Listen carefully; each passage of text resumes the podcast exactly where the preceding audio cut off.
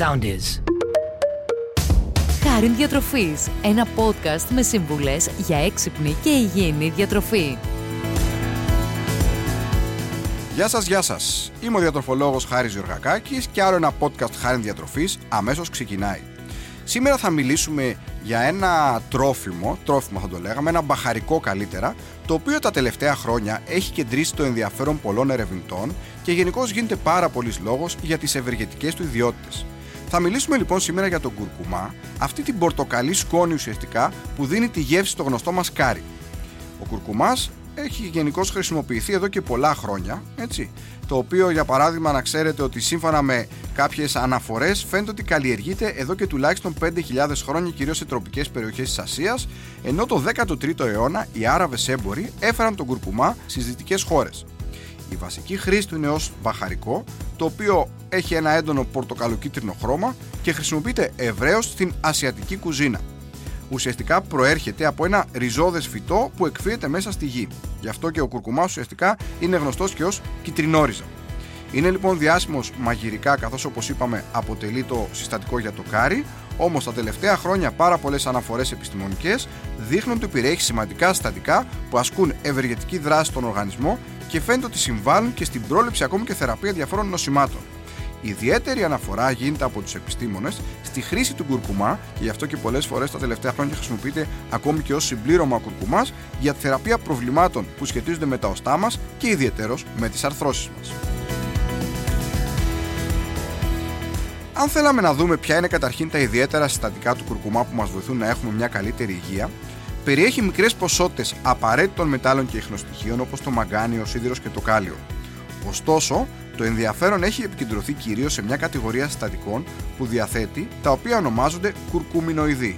Παίρνουν δηλαδή το όνομά τους από τον κουρκουμά. Από αυτά, το πιο σημαντικό είναι η λεγόμενη κουρκουμίνη, ένα αντιοξυδοτικό, μια πολυφενόλη όπως λέμε, η οποία τα τελευταία χρόνια έχει πάρα πολύ ενδιαφέρον με πάρα πολλές μελέτες.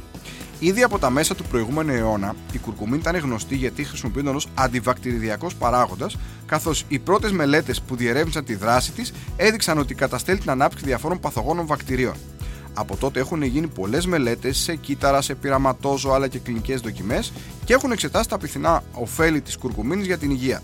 Υπάρχουν λοιπόν ενδείξεις ότι η κουρκουμίνη πιθανό να δρά προστατευτικά ενάντια σε σημαντικά προβλήματα όπως η εμφάνιση καρκίνου, καρδιαγιακών, διαφορών δερματικών προβλημάτων, αρθρίτιδας, διαφορών προβλημάτων του εντέρου, αλλά και άλλων πιο σοβαρών όπως για παράδειγμα η σκλήρινση κατά πλάκας. Ωστόσο, όπως αναφέραμε και προηγουμένως, το μεγάλο ενδιαφέρον έχει να κάνει με τη χρήση της κουρκουμίνης στην αντιμετώπιση της φλεγμονής και του πόνου, ιδιαίτερω των αρθρώσεων. Φαίνεται λοιπόν ότι η κουρκουμίνη ασκεί πολύ ισχυρή αντιοξυδοτική, όπως λέμε και αντιφλεγμονώδη δράση, γεγονός που μπορεί να συμβάλλει στην ανακούφιση από τον πόνο. Γι' αυτό λοιπόν αποτελεί η δράση της αυτή μια από τις πιο τεκμηριωμένες ιδιότητες της κουρκουμίνης, αφού πολλές μελέτες έδειξαν ότι μπορεί πραγματικά να αποτελέσει ένα φυσικό φάρμακο για τον πόνο. Ιδιαίτερο όσον αφορά τον πόνο των αρθρώσεων σε προβλήματα όπως η οστεοαρθρίτιδα.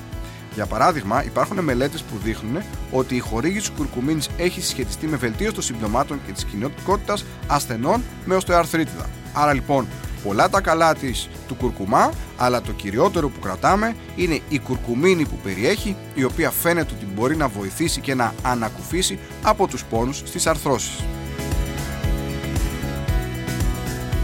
Ακόμη ιδιαίτερο ενδιαφέρον έχει ο κουρκουμάς γιατί σύμφωνα με μια νέα μελέτη φαίνεται ότι μπορεί να συσχετιστεί με πρόληψη ή και καλύτερη αντιμετώπιση του COVID-19 έτσι, δεν χρειάζεται συστάσεις έτσι, καθώς φαίνεται λοιπόν ότι η κουρκουμίνη σύμφωνα με μια νέα μελέτη μπορεί να βοηθήσει σημαντικά προς την κατεύθυνση αυτή.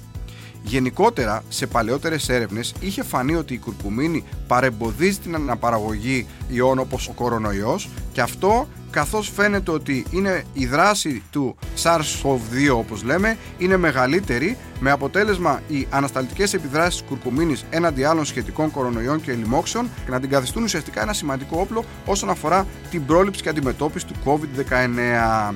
Τώρα θα μου πείτε ότι δεν βρήκαμε καινούριο φάρμακο, έτσι υπάρχουν όμως μελέτες που δείχνουν ότι η κουρκουμίνη μαζί με όλα τα φάρμακα τα οποία μας προτείνουν οι υπόλοιποι επιστήμονες μπορεί να βοηθήσει. Ο ρόλος της έχει να κάνει κυρίως με το ότι αποτρέπει τον κορονοϊό να αναγνωρίσει το κύτταρο στόχο και έτσι δεν επιτρέπει την εισοδό του στον οργανισμό μας, δυσκολεύει τη σύνδεση του ιού με τα κύτταρά μας και αναστέλει ουσιαστικά τη διαδικασία ορίμανσης όπως λέμε του ιού, η οποία είναι απαραίτητη για να δημιουργηθούν τα διάφορα προβλήματα. Άρα λοιπόν φαίνεται ότι η κουρκουμίνη μπορεί να έχει πολύ σημαντικά αποτελέσματα τόσο όσον αφορά την πρόληψη, αλλά ακόμη και αν κάποιος νοσήσει από COVID-19, υπάρχουν κάποιες μελέτες που δείχνουν ότι η κουρκουμίνη μπορεί να βελτιώσει την απόκριση του οργανισμού και να αποτρέψει την κυταρική βλάβη, επίσης μπορεί να αποτρέψει τις αρνητικές συνέπειες και γενικότερα φαίνεται ότι μπορεί να βοηθήσει πολύ σημαντικά. Άρα λοιπόν, πολύ επίκαιρος ο κουρκουμάς, φαίνεται ότι έχει σημαντικά ωφέλη για την υγεία, αυτό όμως δεν σημαίνει ότι παίρνουμε τον κουρκουμά και αρχίζουμε και τον τρώμε με τα κουτάλια.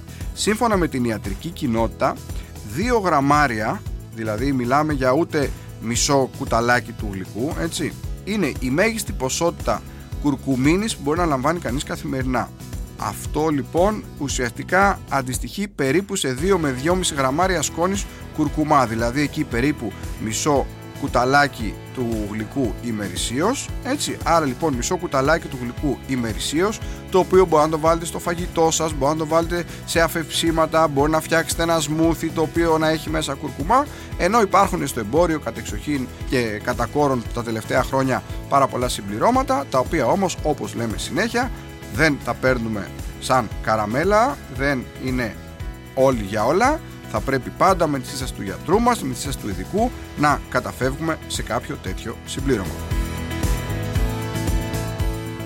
Άρα λοιπόν, ο κουρκουμάς, ένα πολύ φυσικό τρόφιμο το οποίο από παλιά το γνωρίζουμε που φαίνεται ότι έχει πολύ σημαντικά ωφέλη για την υγεία μας ειδικά για τις αρθρώσεις μας καθώς εκεί εστιάζονται πάρα πολλές μελέτες ωστόσο τελευταία έχει φανεί ότι μπορεί να σχετίζεται και με μια καλύτερη πρόληψη και ενδεχομένως αντιμετώπιση μαζί φυσικά με τις όποιες φαρμακευτικές θεραπείες μας λένε οι γιατροί μας όσον αφορά και το σύνδρομο COVID-19.